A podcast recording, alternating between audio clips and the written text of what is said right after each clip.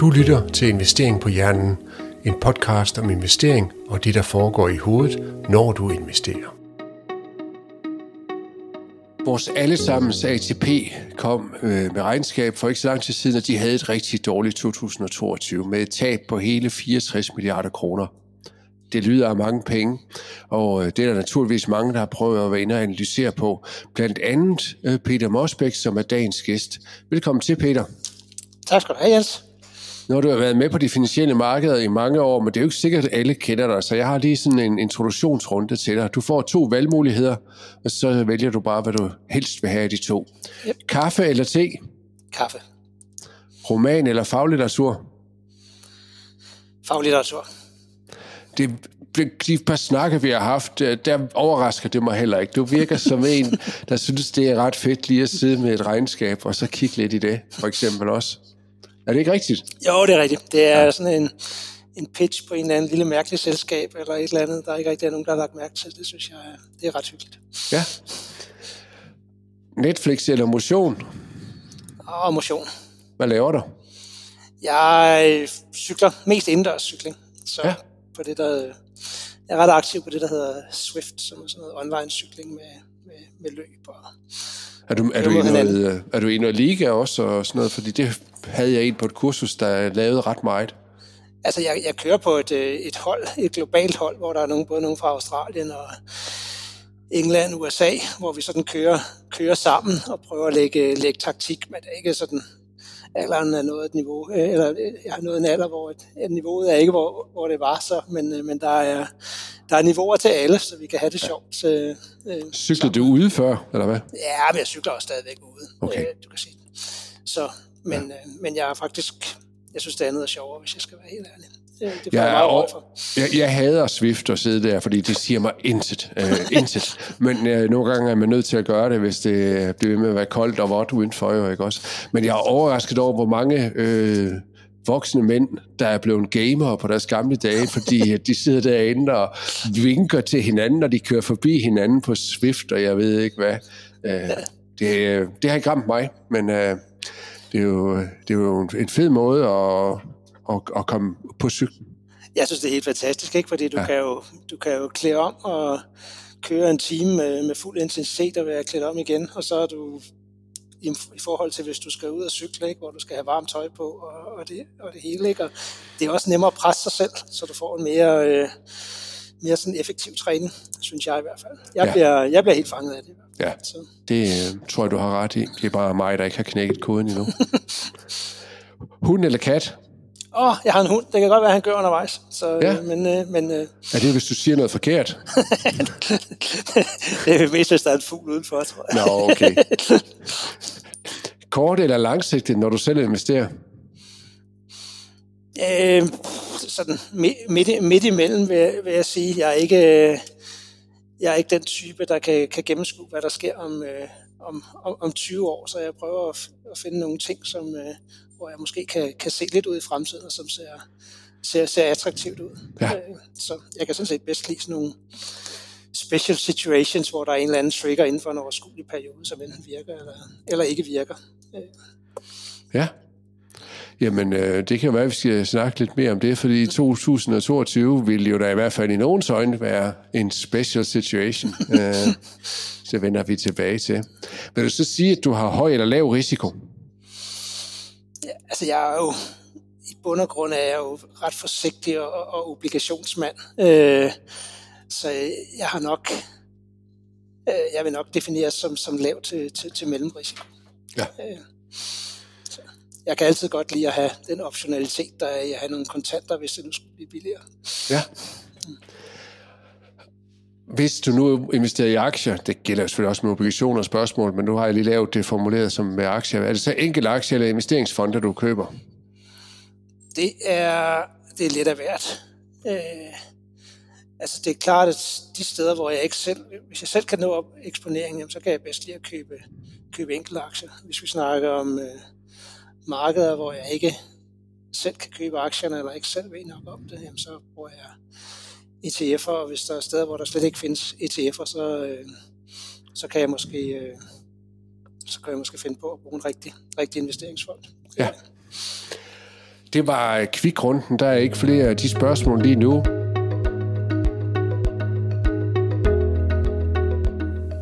Du lytter til Investering på Hjernen. Husk at abonnere, så du ikke går glip af et afsnit.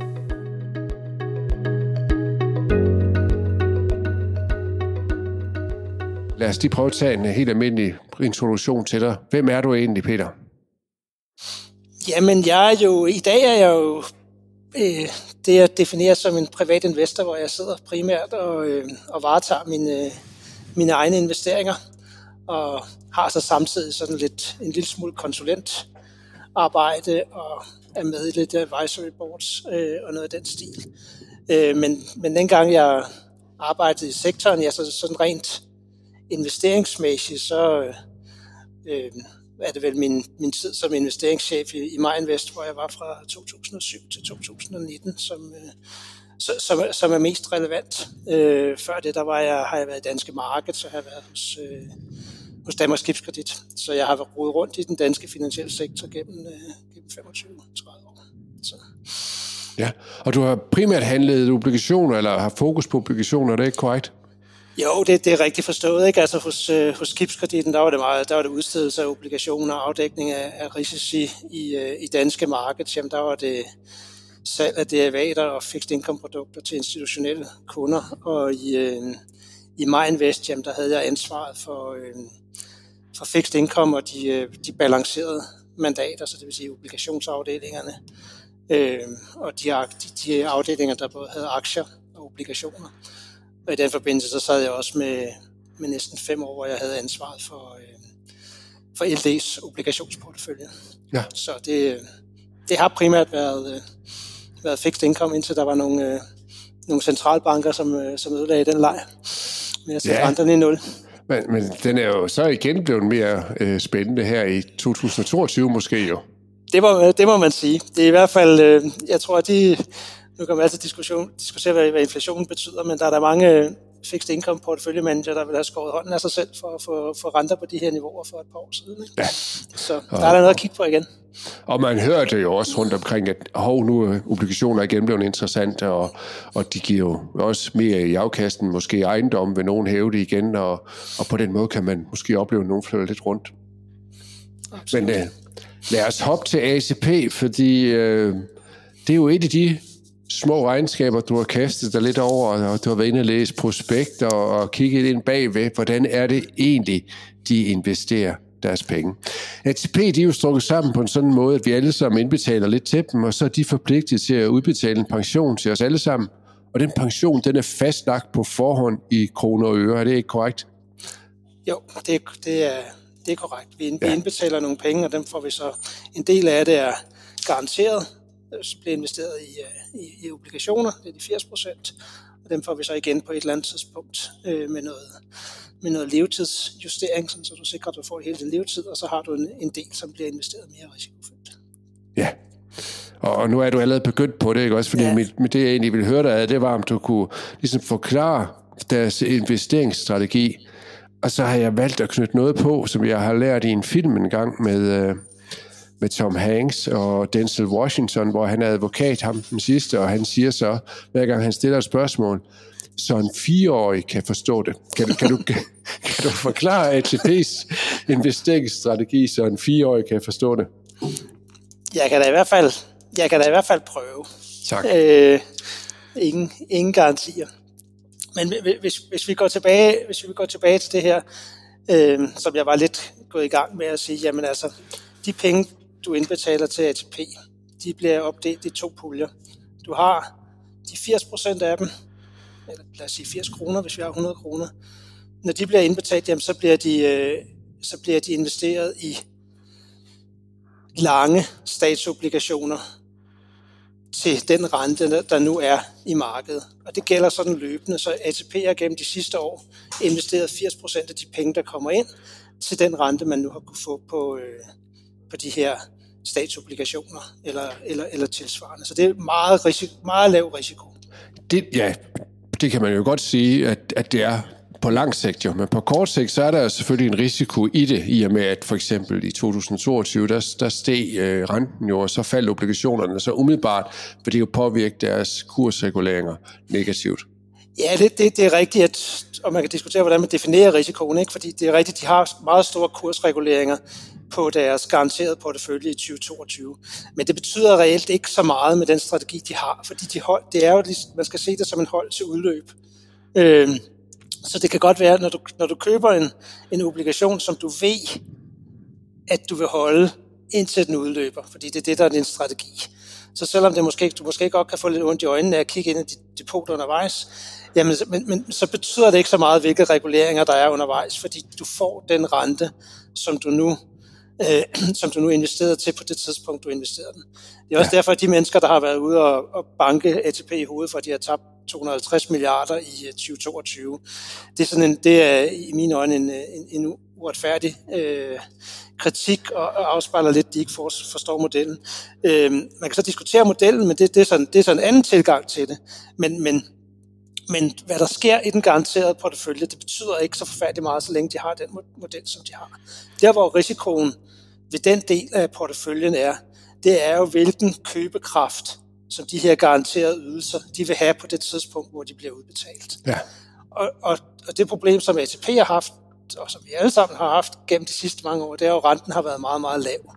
Så det vil sige, at de kunne investere til i lang, på lang sigt til meget lave renter. Ja. Og det vil sige, at når vi nu kommer, både hvad vi har oplevet tidligere, og hvad vi måske kan opleve fremover, øh, kan, kan opleve, at inflationen bliver høj, øh, eller hvad vi oplever en højere inflation, så vil en stor del af de her garanterede ydelser, de vil blive, eller købekraften af dem vil, vil blive spist op, fordi de stadig er låst fast til måske i halvanden, 2 procent ja. i, i rente, mens du sådan får spist mere. Ikke? Altså du kan sige, at hvis, du, øh, hvis inflationen er 5 procent over 10 år, jamen så svarer det til, at du mister cirka 40 procent af din, ja. øh, af din formue. Ikke? Så, så det bliver hurtigt spist væk. Ja. Men det, de har gjort, det er, at de har prøvet at matche deres forpligtelse, som jo er en lang forpligtelse. Om mange år skal de udbetale nogle garanteret beløb. Og så for at, at mindske risikoen på det, så matcher de det med, at de køber en lang obligation. Det er ligesom hvis at en realkreditforening, øh, der udsteder et 30-årigt lån, de udsteder også en 30-årig obligation. De kunne jo godt udstede et etårig obligation. Altså det må de ikke, men det kunne de jo godt gøre. Og tage en risiko på de der to renter, men det gør de ikke. De matcher dem. Og det er det samme, ATP gør i den store portefølje på cirka 80 procent. Ja, præcis. De har, deres, de har deres garantier, som så bliver sat på en eller anden diskonteringsrente, eller hvad, en eller anden rentekurve på det tidspunkt, hvor pengene kommer ind, og så tager de det næste skridt, som jeg beskrev, hvor de så investerer i noget, der svarer til, sådan så de, så at garantierne og, øh, og investerende, de mere eller mindre matcher hinanden over tid. Ja. Og så er det de 20 procent, som de øh, behandler lidt anderledes. Ja, så, så er der de 20 procent tilbage, ikke? og ideen med det de 20 procent, de skal dække, jamen det er for det første sådan noget som, hvis vi lever længere, så vil der være behov for, så kan det godt være, at de penge, der er investeret over i garantiporteføljen, det er ikke helt er nok. Så kan det være, at man skal flytte noget mere over, fordi man skal betale de her garantier i en, i en, i en længere periode. Så derfor så er der en buffer der. Så er der nogle øh, operationelle risici, hvis der er et eller andet, der går galt.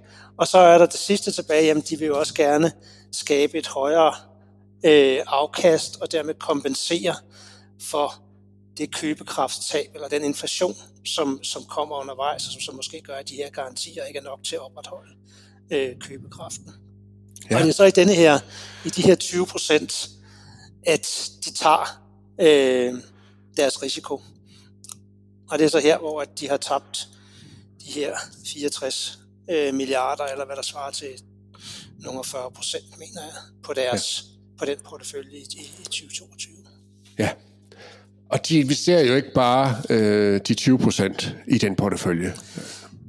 Nej, det, det er jo det. De, vil jo, de, har jo, øh, de har jo regnet ud, at øh, det afkast, som de skal have på denne her portefølje, øh, for at kompensere for inflationen etc., det kan man ikke opnå ved ikke at tage mere risiko, end, øh, end man sådan kan ved bare at investere det øh, almindeligt. Så det, de har gjort, det er, at de har givet den her portefølje, og givet den relativt, øh, givet den relativt hårdt. Det vil sige, at med gearing, der forstår at de har deres, de har deres øh, bonusreserver eller bonuspotentiale, som det og dertil så har de så lånt nogle penge, så de på den måde får en større øh, sum at investere. Øh, og det er jo godt, når det går godt, men det er skidt, når det går, øh, når, når det går den anden vej. Ja. Og øh, det gik jo lidt den anden vej i 22 på langt ja, det må, de fleste det, aktiver. Det, det, må man, øh, det må man sige. Øh, det er klart efter, de har haft en masse en, en, en, del, en del gode år på, på de finansielle markeder, hvor, hvor, hvor gearing det har været, øh, været positivt, jamen så, så, så, vendte det den, øh, så vendte det den anden vej. Øh, her, og altså, ja, sådan, det, det er jo sådan tingene, de, øh, det er jo sådan tingene, de foregår på, ikke? Og det man kan sige, hvis man skal gå ned, lidt mere ned i detaljer omkring deres, øh, deres model, jamen så den måde, det, det groft sagt er, øh, er, er bygget op, det er, at de har sådan en, en risk parity model. Øh, hvilket, det forstår en fireårig ikke. Det forstår en fireårig ikke. Men det det, det, det, det betyder, det er, at i denne her øh, gearede investeringsportefølje, der forsøger de at sprede deres investeringer så meget som muligt. Det vil sige, at ideen er, at øh, når det er noget, der går skidt for, så er der tilsvarende noget andet, det går, det går godt for. En af de klassiske sammenhænge, som vi har haft gennem de sidste 20-25 år, det har jo været, at når renterne, øh, de, eller når aktierne de klarede sig dårligt og faldt, jamen så faldt renterne også. I 2022, der oplevede vi bare øh, det modsatte, hvor man tabte på både øh, aktier og du tabte på, øh, på obligationer.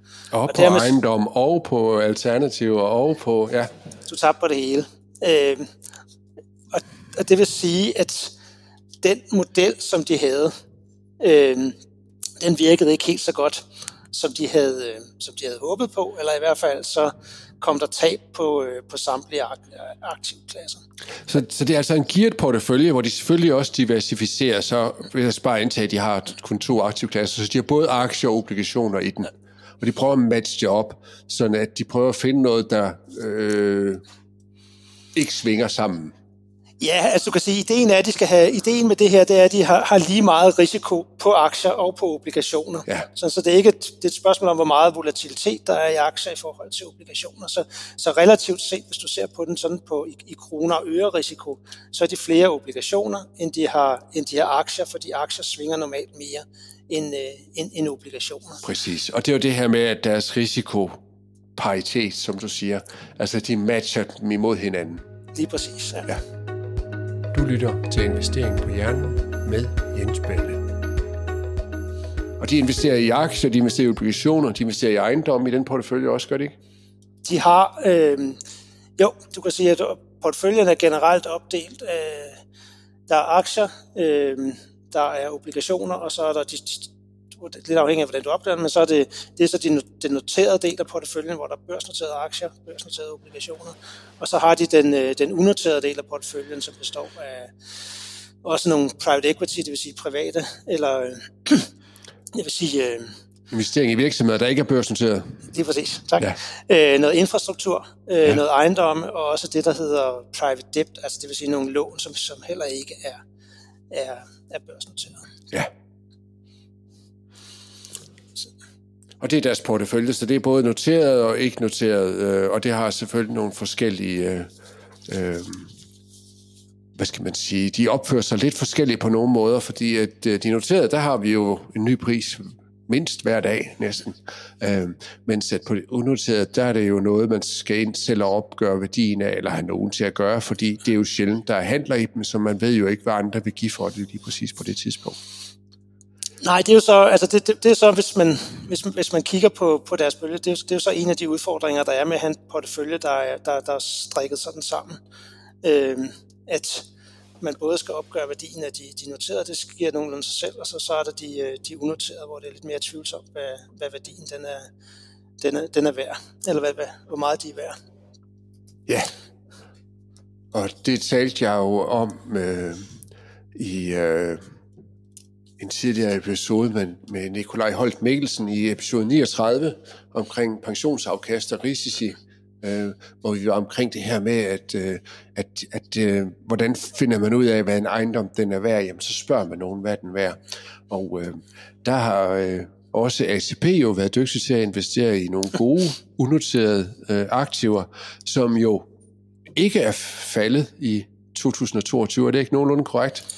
Jo, altså du kan se, en af de ting, som, øh, som gør, at de ikke, eller det, det, som gør, at de ikke har klaret sig væsentligt værre, end, øh, end man kunne frygte, givet deres portefølje. Det er jo, som du siger, at øh, de rent faktisk har haft øh, har tjent penge på deres, øh, deres unoterede investeringer.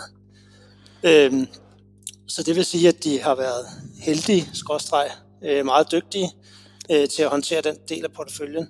Eller også så er der måske et lag på, hvornår den her værdiregulering den, øh, den kommer. Men... Det er jo en mulighed for at have sådan en buffer, som jeg også talte med Nikolaj om i, i den episode. Det her med, at altså, sikkert det som mindske noget af et negativt år, og også igen måske gennem nogle reserver i et godt år ved, ved den der værdiansættelse. Så det er jo det, man kan frygte, at det er det, der sker. Men, men Finanstilsynet, de siger jo, at de skal jo opgøre det til markedspris.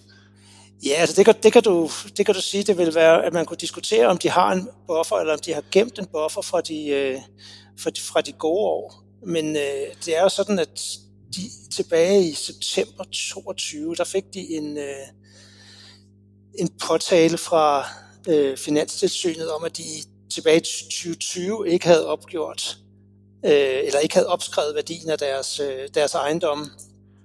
Øh, og den svarede de så på, hvor de så sagde, at nu havde de tilrettet, og de mente, at de havde en model, der afspejlede, at tingene de blev opgjort til dagsværdi.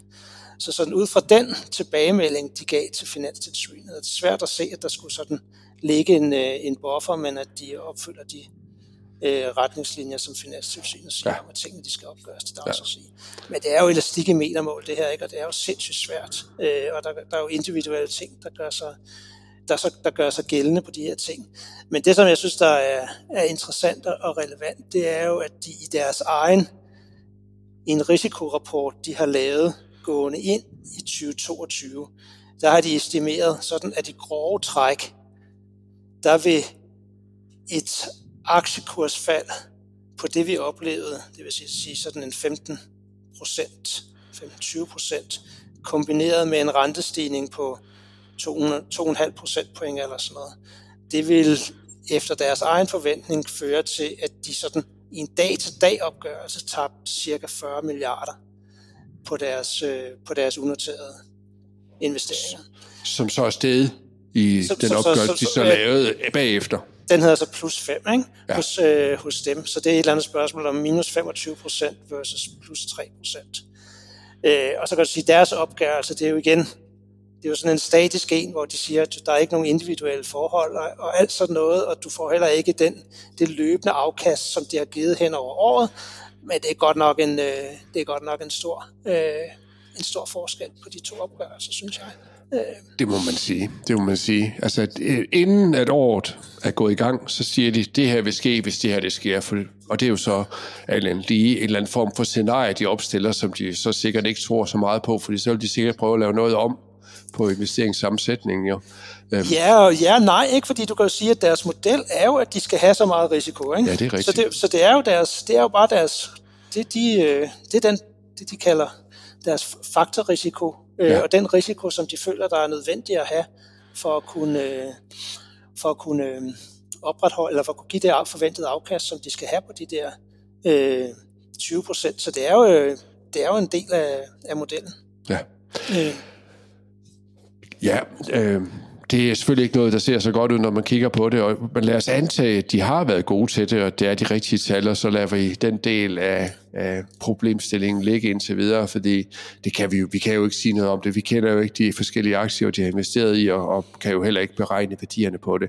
Men det er da underligt, for eksempel med ejendomsdelen, øh, hvor man kigger på, hvordan ejendom ellers er faldet, ikke er blevet påvirket mere.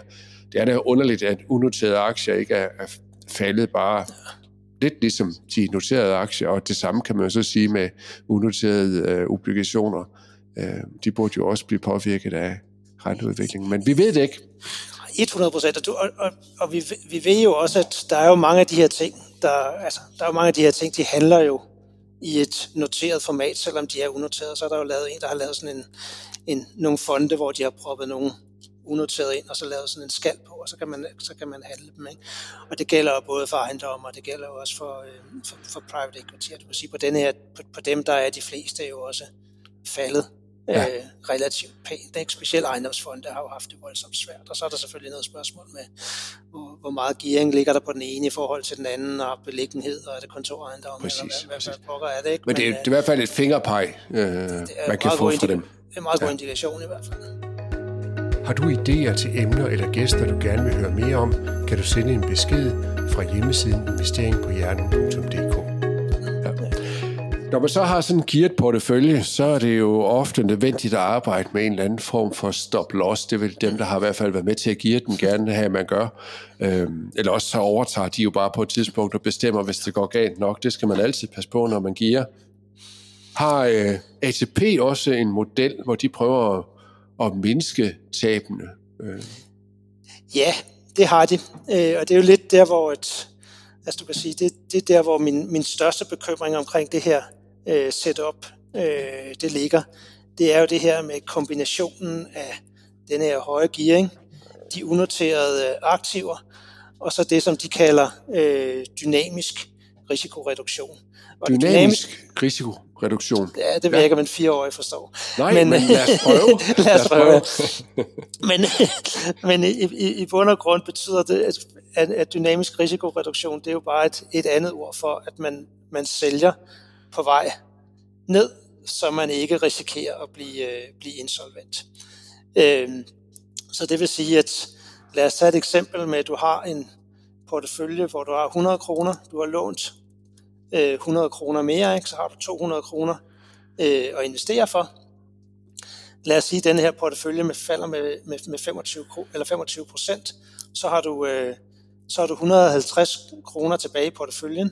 Men de 100 kroner, det er jo så et lån, så de skal betales tilbage uanset. Så, så du, reelt har du kun 50 kroner tilbage. Ikke? Ja. Og det vil sige, at din, din gearingsratio, eller hvad man nu skal kalde det, ikke? altså hvor meget gearing du har i forhold til egenkapital, det er gået fra at være fra 2 til 1, til at være fra til at være 3 til 1, ikke? hvor der er 150 kroner investeret i forhold til 50 kroners øh, egenkapital, og før ja. der havde du 200 til 1. Ja. Så for at genoprette det forhold, sådan så du ikke vil blive, yder, sådan så du ikke vil blive hårdere ramt, hvis tingene fortsætter med at falde, jamen så, så skal man ind og sælge, øh, sådan så du opretter det niveau igen. Ikke? Så i det her meget simple tilfælde, hvis du skulle opnå den samme, samme ratio, jamen så skulle du sælge for 50 kroner af de 150, sådan så du havde 100 kroner investeret og 50 kroner i egenkapital. Det er jo sådan en grov forsimpling af, og det er ikke nødvendigvis sådan, det fungerer hos ATP, men, men helt præcis sådan, det fungerer. Men, men det, det er tanken bag det der med at sige, jamen altså, vi bliver hele tiden nødt til at sælge noget, hvis tingene de går imod, og sådan så vi ikke risikerer, at vores egenkapital bliver mindre end nul, og vi dermed bliver, bliver insolvente. Ja. Og det er jo så det, det, det, er jo så det de har gjort i, øh, i 2022, og i, i relativt øh, stor stil. Og der kommer det næste, det næste udfordring så, ikke? og det var så det her med, at de har en meget stor andel af, af unoteret øh, i forhold til, til, til de noterede. Og de noterede, de er relativt nemmere at sælge, eller forholdsvis nemmere at sælge, ikke nødvendigvis nemmere at sælge, men de unoterede er i hvert fald ekstremt svære at sælge. Hvis vi nu antager, at de har halv af hver, halv af noteret og halv af unoteret, og så tager vi fat i dit eksempel med de 200 kroner, der øh, er investeret, som så bliver til 150 kroner, så går de altså ud og sælger, at de er noteret i den situation. Yes. Og det betyder jo, at andelen af unoteret, den bliver væsentligt større. Det gør den, og ja. det er også lige præcis det, vi har, vi har oplevet der, i deres portefølje. Du kan faktisk tage en, en, en, en, en direkte parallel til deres portefølje. Øh, starten af 22, der havde de cirka 400 milliarder investeret. De 150 af dem var unoteret, og de 250 af dem var noteret. Ved udgangen af 2022, jamen der havde de cirka 300 milliarder investeret, hvoraf de 150 de var noteret, og de 150 var unoteret. Så, så, så nu, er det, nu er det 50-50, hvor det ja. tidligere var sådan 60-40 ja. ja. øh, på den måde. Ikke? Så de har, de har solgt øh, de noterede, og nu har de så en endnu større andel af de, øh, af de unoterede. Og det er jo helt naturligt, fordi at likviditeten, har man jo også hørt om, at den er lidt forsvundet i de der unoterede øh, hen over 2022. Altså, det er ikke, blevet, det er ikke så nemt at sælge ejendom øh, hurtigt øh, eller, eller andre Nej, ting. altså, du kan sige, det er jo, det er jo sjældent nemt at sælge noget øh, unoteret hurtigt. Ikke? Det er jo typisk en forhandlingsproces. Mm. Så hvis du, hvis du har sådan en eller anden event på de finansielle markeder, så er det jo ikke fordi, altså, det er jo typisk noget, der tager lang tid, ikke? så du bliver nødt til at trykke på knappen af det. Ja. Og det er jo så også det, de har gjort. Ikke? De har solgt deres øh, noterede udenlandske aktier. Øh, det er det, de har nedbragt mest. Øh, men også danske aktier. Øh, og, og du kan sige, på, på danske aktier, det er vel der, hvor man hvor jeg sådan i hvert fald selv føler, at man, man, man bedst ser, at det, det sådan har mindet lidt om øh, tvangssalg, måske med hårdt ord, men i hvert fald, at det har efterladt nogle, øh, nogle mærker i deres portefølje, der gør vel, at man som porteføljemanager måske ikke mener, at den er perfekt sammensat mere. Ikke? Altså gående ind i 2022, der var deres to største danske aktiepositioner, det var AP Møller og Novo. Gående ind i 2023, der er de to største, det var Bavarian Nordic og, øh, og Ringkøbing Landbobank. De to øh, kan vel godt skabe en eller anden form for enighed om, at, at sådan rent virksomhedsmæssigt og risikoprofilmæssigt, så matcher de fire selskaber, eller to og to, ikke helt hinanden. Nej, det synes jeg ikke. Der, altså, jeg, jeg, jeg vil da tro, at hvad hedder, Asger, Asger Aumund, han ville, øh, ville være lidt imponeret over at finde ud af, at han var ATP's største globale aktieinvestering ved udgangen af, af 2022. For sådan og, en, og Ringkøbing Landbobank, øh, det burde vel også være ret stolt af det. Jeg er ikke tvivl om, at de øh, har en, nogle gode nøgletal og forandrer øh, egenkapitalen flot og har lave omkostninger, tror jeg også, de er meget kendte for. Øh, men øh, at det skulle være den største, eller en af de største positioner i så stor en pengekasse. Øh. Ja, ja. Og, og, og det bringer mig sådan lidt videre til det, der er min, min, min største anke imod det her. Ikke? Det er jo, at det kan jo godt være, at det her det fungerer i ATP's model. Det skal jeg ikke kunne sige. Det, det, vil, det, vil fremtiden, det vil fremtiden vise. Men i forbindelse med den her ATP-model, der synes jeg i hvert fald ikke, vi har haft nogen diskussion i, øh, i Danmark om, hvorvidt en sådan model den har nogle uheldige afledte effekter øh, andre steder end lige netop hos, øh, hos ATP. Og det her med, at en øh, investor af deres størrelse ender med at blive det, der minder om, øh, om, om tvangssælger af, nu har de godt nok solgt de mest likvide ting, men vi ved ikke, hvad der kommer til at ske. Øh, men i det hele taget øh, har en model og en strategi, hvor de, hvor de sælger øh, på vej ned øh, i, et, øh, i et faldende marked, og dermed kan, kan forstærke en eventuel nedtur. Du, kalder, snakket... du kalder det en procyklisk øh, strategi, er det ikke øh, jo, noget det, det, jo, altså det er jo det, det, er jo det samme, at de, de køber på vej op, ikke, og de, de, de sælger på vej ned, så de for, forstærker opture og, øh, og nedture begge dele, ikke, hvor hvis man, hvis man agerer kontracyklisk, jamen så, øh, så kan man i højere grad købe på bunden. Jeg, jeg ved ikke nødvendigvis, hvad, hvad der er bedst, men, men, men, men for, for samfundet som sådan, så kan jeg bedre lide, at en investor som ATP er mere en stabiliserende faktor end, øh, end det modsatte i hvert fald.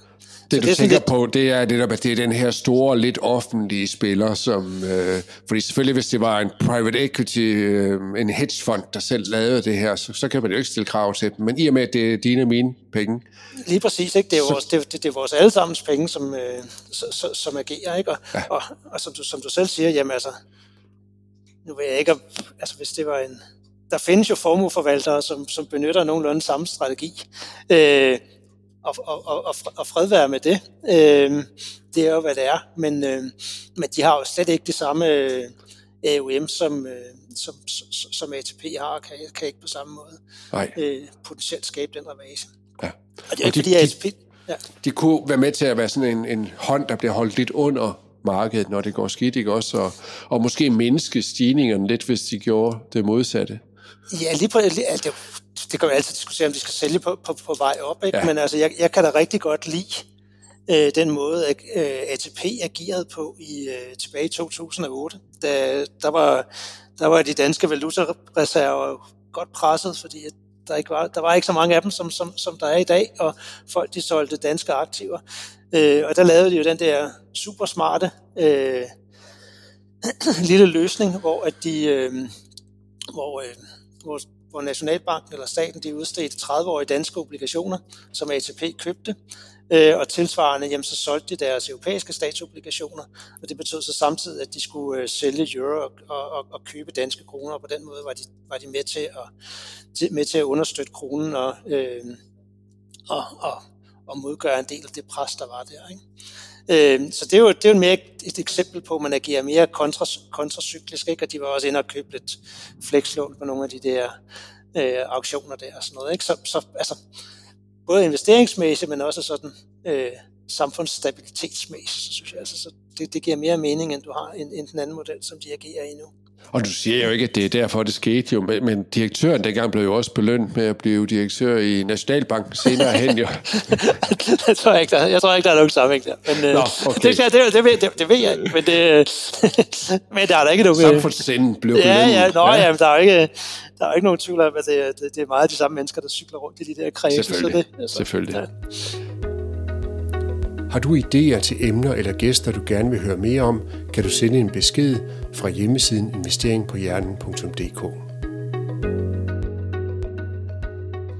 Så den her procykliske strategi øh, er måske ikke helt den rigtige for dem, men det er jo ikke en, en strategi, som, som du også sætter ind på, der, der øh, bliver set ned på, fordi netop det der med at være, øh, hvor man følger trenden i markedet, så når markedet er nedad, så er det måske en god idé at følge den trend, og så sælge lidt ud, ikke også, for så at købe, og der er selvfølgelig nogle problemer med, hvordan man så kommer ind igen og alt det her, ikke også.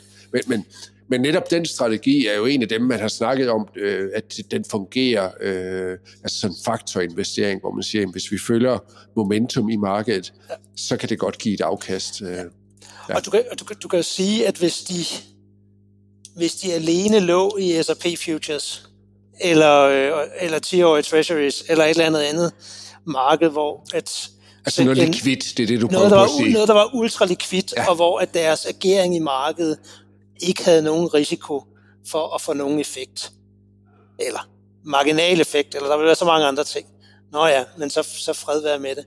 Men, men når du ligger med, med en relativt stor chunk øh, sandsynligt, nu kan man ikke lige se, hvor meget der ligger i den portefølje, men de har nogle danske realkreditobligationer, øh, de har nogle danske aktier, og så har de alle de her unoterede ting, som jo er blandet bolcher, men som jo, og hvor du kan sige, at jeg ved ikke, hvilken effekt det vil have for prisfastsættelsen af de ting, hvis de kommer ud og, ud og sælge den. Men, men de kan i hvert fald tage, hvis de bliver tvunget til at sælge nogle af de der ting, jamen, så kan de jo risikere at skulle sælge til, til, til relativt dårlige priser i forhold til, hvad man ville formode og sådan noget. Det var ja. Og, så, og det fører måske, måske til, at de sælger det, de kan sælge, og beholder det, de ikke kan sælge. Og det er måske ikke sådan den mest optimale måde at sammensætte en øh, portefølje på. Men man håber, at der er sættet nogen, der har sagt, jeg synes, vi skal overvægte Ringkøbing Landbobank, i stedet for at, jamen, den kan vi ikke sælge, så den beholder vi. Øh, det er vel ja. det, vi egentlig prøver at angribe lidt her. 100 øh, procent. Ja. Jeg tror ikke, at, altså hvis jeg var porteføljemanager på den portefølje, så ville jeg ikke være, altså, jeg ikke være super begejstret. Nej. ja. Men de har jo testet det her. Øh, de har lavet det, man kalder backtestet. Der er jo ret vildt med dine kommentarer, som du skriver i det notat, du har skrevet omkring det her, hvor du skriver, at øh, finansielle virksomheder, de siger altid, historisk afkast er ingen garanti for fremtidig. Men samtidig, så har man jo ansat, som du selv skriver, et utal af Ph.D. og matematikøkonomer, som øh, bruger al deres tid på at kigge på historiske data og så bygge modeller. Så øh, det kan ikke bruges til at forudsige, men for at se, hvor god den her model den er. Ja. Og det har de også gjort med den her model, og der har de testet den øh, tilbage til starten af 70'erne, er det ikke korrekt? Ja. Og der har det vist sig, at i hvert fald stor del af perioden har det egentlig gået meget godt at bruge øh, modellen. Jo, det kan man sige, og det er jo, altså som, som, som, som, som jeg skriver, som jeg siger, det er jo sådan en backtest, ikke, hvor de har siddet her på et eller andet tidspunkt i, i 10'erne, jeg er ikke helt klar over, hvornår det var, og så, så arbejder man tilbage og sagde, jamen, hvad skulle vi have gjort, hvis vi var, hvis vi var, hvis vi var startet her? Og så sidder de og forfiner den og sådan noget, og så siger man, nå ja, men fordi det har så virket over de sidste 40 år, så lad os, øh, så lad os implementere det. Og jeg vil sige, at nu har jeg været i markedet i en, øh, eller den her branche en del år, og jeg har set virkelig, virkelig mange af de her backtest-modeller. Og en ting er, at de virker i, øh, når man, når man går baglæns, men spørgsmålet er, om de virker i det, man kalder out of sample, det vil sige, når man, når man re- reelt implementerer dem. Fordi ja. du har jo en eller anden bias med, at det er de observationer, som du har, som jo er det, der, øh, det, der gør, gør, den ser godt ud. Det er jo ikke det samme som, at de, det kommer til at ske fremadrettet. Jeg vil så sige, det er jo, altså, du kan ikke, kender ikke alle detaljerne i den, så det er sådan en, en, lidt en generel betragtning om det her. Ikke? Og der, der, der er nogle ting, der ligger i den, som er meget fornuftige, nemlig det der med at sige, jamen altså, jo mere risiko og jo bedre diversificeret en portefølje du har, jo højere afkast vil du sandsynligvis få over tid. Så det er jo ikke fordi, det er, det er, jo ikke, fordi det er fuldstændig vanvittigt, men øh, på, på måde og det er sikkert en, øh, en, en, en ganske øh, fornuftig øh, model, men der er bare ikke nogen garanti for, at den, øh, den kommer til at generere det her afkast, den har gjort historisk. Og noget af den kommunikation, der, der lidt kommer derop fra, det, det virker det lidt, der forstår jeg det i hvert fald, der, som om man siger, at ja, altså, bare, man, øh, bare man holder fast i denne her, så er der, øh, så er der guld og grønne skove øh, senere. Ikke? Og så en anden observation, som jeg, jeg, jeg gør mig med den, øh, med den model og den figur, jamen det er jo, at deres backtest, eller den der likvide backtest, som de har lavet, det ser ud til at, at, at netop være lavet på baggrund af meget likvide aktiver. Det vil sige øh, 10-årige obligationer, noget inflation og noget, øh, og noget, noget aktie noget. Øh, og det er jo ikke 100% den portefølje, de har nu, hvor de har rigtig meget unoteret. En, en observation mere, som jeg gør mig, jamen det er jo, at hvis du kigger på den der figur, så ser det rent faktisk ud til, at den tabte 80-85% tilbage i 2008. Og det er klart, at hvis vi så kommer tilbage til den dynamiske risikoreduktion og de unoterede aktiver, og har det været muligt at, at sælge den portefølje, du har nu, tilbage i 2008 ned på et niveau? Det ved jeg ikke. Og så er der jo hele, det, det, det tvivler, eller det ved jeg godt, det ville det ikke have været. Øhm, og så er der jo så er der jo alt det her politiske med, det ikke? Sige, jamen, altså, hvor mange gange kan ATP tåle, at de tager sådan en drawdown på, øh, eller tager et tab på 50, 60, 70, 80 procent, før der på et eller andet tidspunkt er nogen, der kommer og siger, stop, nu, nu, nu er det nok. Ja. Og det er ikke kun uh, sådan en som mig, der prøver at hoppe op og bide dem i, øh, i akillescenen og sige, det her, det synes jeg, det synes jeg er åndssvagt. Ikke? Ja. Så der er, der er mange ting, man skal, man, skal, man skal tage hensyn til, når man kigger på sådan en der. Og, ja. Øh, Når du siger de der 80-85 procent drawdown, og det betyder mm. jo, hvor meget de altså det maksimale tab, det var fra toppen og så til det bunden øh, af deres værdisætning. Er det, er det så på den gearede portefølje? Ja, det er 100% ja. på den gearede portefølje. Det er kun det, vi taler om? Ja, ja. kun det, vi snakker så om. Så det der, den 80 procent, hvis de havde brugt det, så havde det stadigvæk stået derovre. Men for siden af havde du så ikke haft de 20, du havde haft væsentligt ja. mindre, så du havde ikke haft 100 kroner. Nej, du havde haft, øh, ja. ja. 84. Der er mange spørgsmål, man kan stille til det her. Altså, man kan jo også bare tage fat i det der gearing der. Altså, er det overhovedet øh, nødvendigt? Kunne man opnå det på anden vis ved for eksempel at have mindre i den garanterede portefølje, og så tage nogle af de risici? Fordi noget af det, altså, det er jo også bare en større balance, ikke også? Øh, men øh, har du nogle jo. kommentarer til det her jo. lige inden Jo, altså nu har, nu har der, der er jo mange, der har været ude at diskutere, eller der har brugt lang tid på at diskutere, hvad den, hvad den optimale model for, for, for, for ATP er. Jeg vil sige, min, min primære bekymring, det er, at vi helst ikke skal ind i en situation, hvor de kommer til at tvangssætte et eller andet på vej ned. Jeg, jeg, kan ikke, jeg er ikke klog nok til at sige, hvad er det, hvad er det bedste for, øh, for ATP. Jeg ved, at både øh, ATP og og øh, Jesper Rangved og Henrik Ramlau, de har haft en, øh, en lille fight i, i, i Finansinvest, sådan et, øh, et, et fagblad, hvor de diskuterer den ene frem for den anden.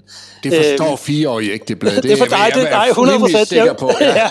ja. Øhm, og, og, og, og, og det, det ved jeg ikke, men altså det, det jeg umiddelbart kan se, og det kan godt være, at det ikke er praktisk lavet sig gørligt, men det er jo at sige, jamen altså hvis du, hvis du bare og bare det er nok ikke så nemt, men hvis du gik fra en 80-20 til en 50-50 portefølje, så vil du i hvert fald kunne slippe for at lave det her, øh, eller i langt de fleste tilfælde kunne slippe for at lave den her dynamiske risikoreduktion.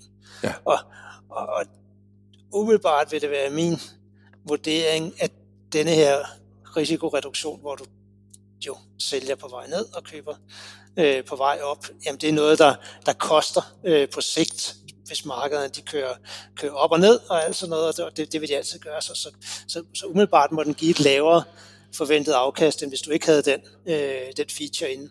Ja. Øh, så, så jeg vil tro, det vil give et øh, højere forventet afkast. Det vil sikre dig ikke, at du ikke skulle være tvangssælger, og du vil så bedre kunne opretholde de her øh, unoterede investeringer, som der jo også er et voldsomt politisk pres for, at de, øh, for de har. Ikke? Det er jo ikke, altså noget af det er noget, det, men der er, også, der er rigtig mange, der gerne vil have, at de også er med i den grønne omstilling og investerer i alle de her ting og sager. Ikke? Så det er ja. ikke, de er jo lidt en, en lus fanget mellem, øh, mellem mange negle, ikke? fordi ja. det, er, det er ikke det er ikke, ikke altid lige nemt at være deroppe i hvert fald. Nej, det kunne jeg sagtens sætte mig ind i, og bare det der med garantien øh, for, hvad de skal udbetale i det der lavrente miljø, det må også have været øh, virkelig et øh, å på deres skuldre. Øh. Og så, så er der lige et sidste ting, jeg vil omkring, ikke? også, det er, at, at da vi lavede øh, forsnakken her, så talte vi også lidt om, at, at de har jo lavet den her test helt tilbage fra 70'erne og så frem. Og, og 70'erne, sådan som jeg husker dem, og det tror jeg ikke, jeg gør, det tror jeg, at jeg har læst op på det bagefter, fordi, men, men, men, men det var jo præget af en periode med høj inflation. Ja. Og så fra cirka midt i 80'erne og frem har vi vel haft noget, man godt kan kalde faldende, skråstrej, meget lav inflation. Øhm, og, og den virkede i den sidste del. Den virkede ikke under den høje inflation. Er det ikke korrekt? modellen. Jo, jo, det er rigtigt. Hvis du, hvis du kigger på, hvis du kigger på 70'erne, så, så klarer den sig rimelig forfærdeligt.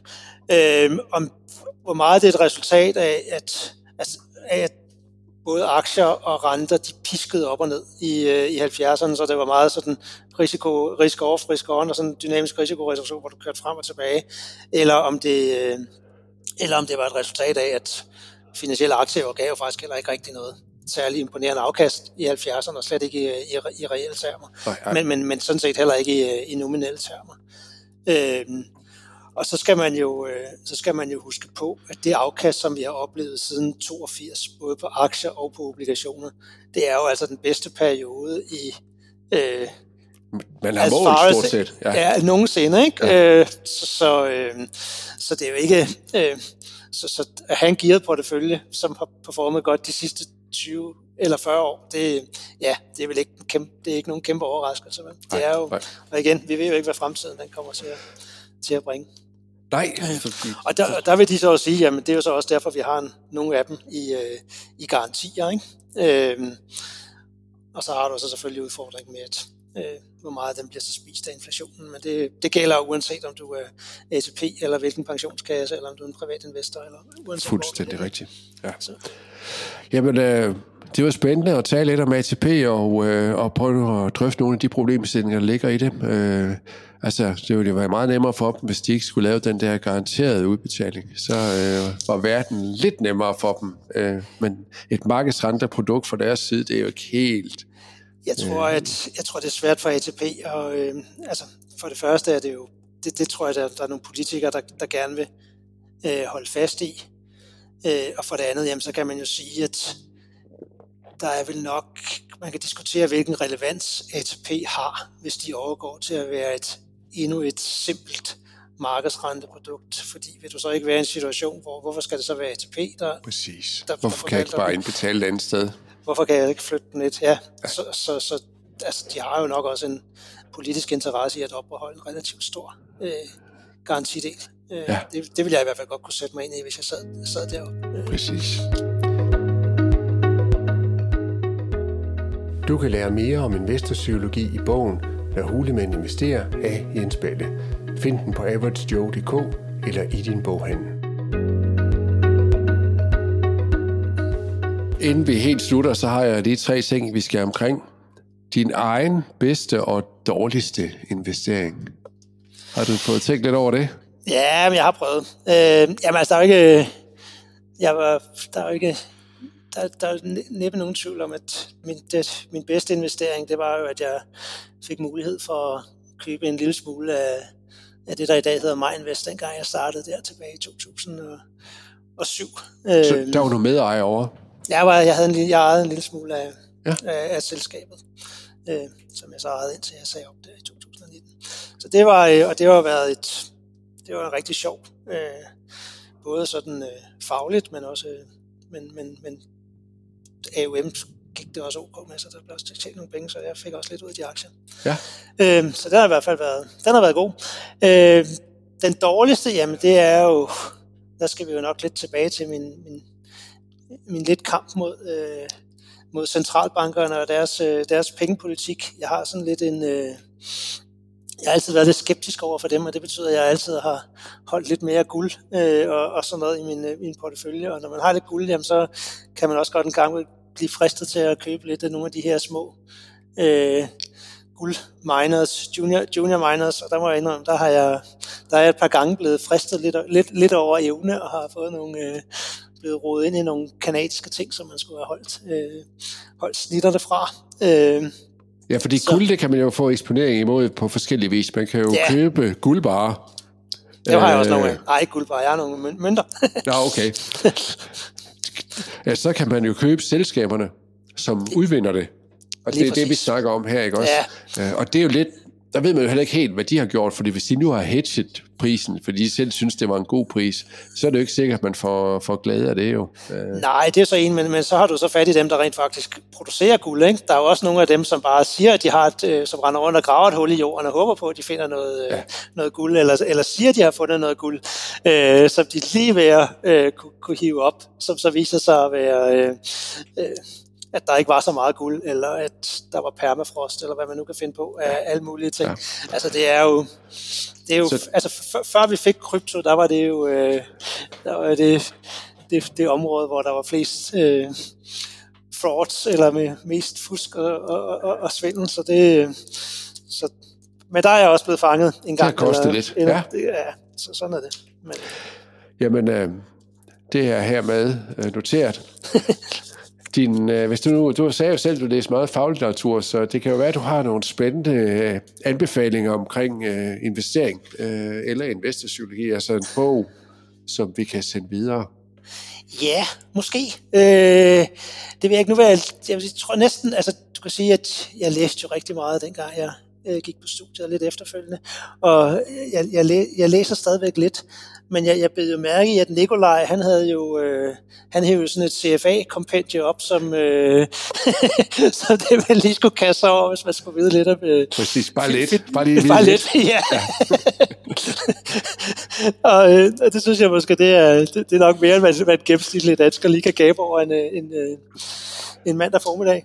Men, øh, men en bog, som jeg synes, fordi at, øh, øh, en bog, som jeg synes, der giver, giver meget god mening, øh, og som øh, er meget sjov at læse og relativt nem at gå til. Det er denne her snart, hvad er den, snart 75-80-årige security analysis fra, øh, som det er Graham and Dodd, der har, øh, som, har, øh, som har skrevet.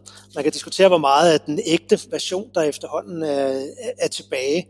Men for alle de mennesker, der er begyndt at, at investere i aktier og obligationer, øh, og som måske mere køber ind i momentum og ikke så meget fundamentalt, der synes jeg, at denne her bog den er et rigtig godt sted, hvor man kan lære super meget øh, på en forholdsvis øh, overskuelig måde. Og samtidig jamen, så får du, der er lidt regnskabsanalyse, der er lidt kapitalstruktur, hvor du lærer, hvad forskellen er på aktier og på obligationer, og hvorfor de koster forskellige ting og sager. Øhm, og så er der lidt, øh, lidt, lidt gode historier også, og sådan noget. Ja. Andre folk. Så det synes ja. jeg faktisk er, hvis der er nogen, der, der sidder derude og gerne vil lære sådan lidt fundamentalt omkring investering, så synes jeg, at den her den er meget sjov, fordi den også viser, at tingene har ikke rigtig ændret sig så meget i de her 75 år. Det er lidt de samme ting, man, øh, man skal fokusere på de fire sværeste ord i uh, finans, det er jo, this time is different, fordi det er det jo aldrig. det er det aldrig. Um, og, og det er jo bevis på det, hvis tingene de stadigvæk står. Jeg har fundet en sjette version fra Graham and Dodd, der uh, Security Analysis. Jeg går ud fra, at det næsten må være den nyeste. Ellers, jeg har også, jeg har, det er også den sjette, det er den sjette version, jeg har. Ja. Uh, ja. Jeg laver et link i show notes uh, omkring det. Så det sidste spørgsmål. Hvis du nu kunne rejse tilbage til 25-årige Peter og give ham et godt råd om investering, vil det så være, hold dig fra guld? jeg ved, det er et super godt spørgsmål. Altså, det, altså, man, er jo, man, man, man er jo som, som man er, så det er, jo, det er jo svært at ændre. Men jeg vil da sige, at egentlig, nej, det, er måske, det bliver jeg sikkert upopulær på her, ikke?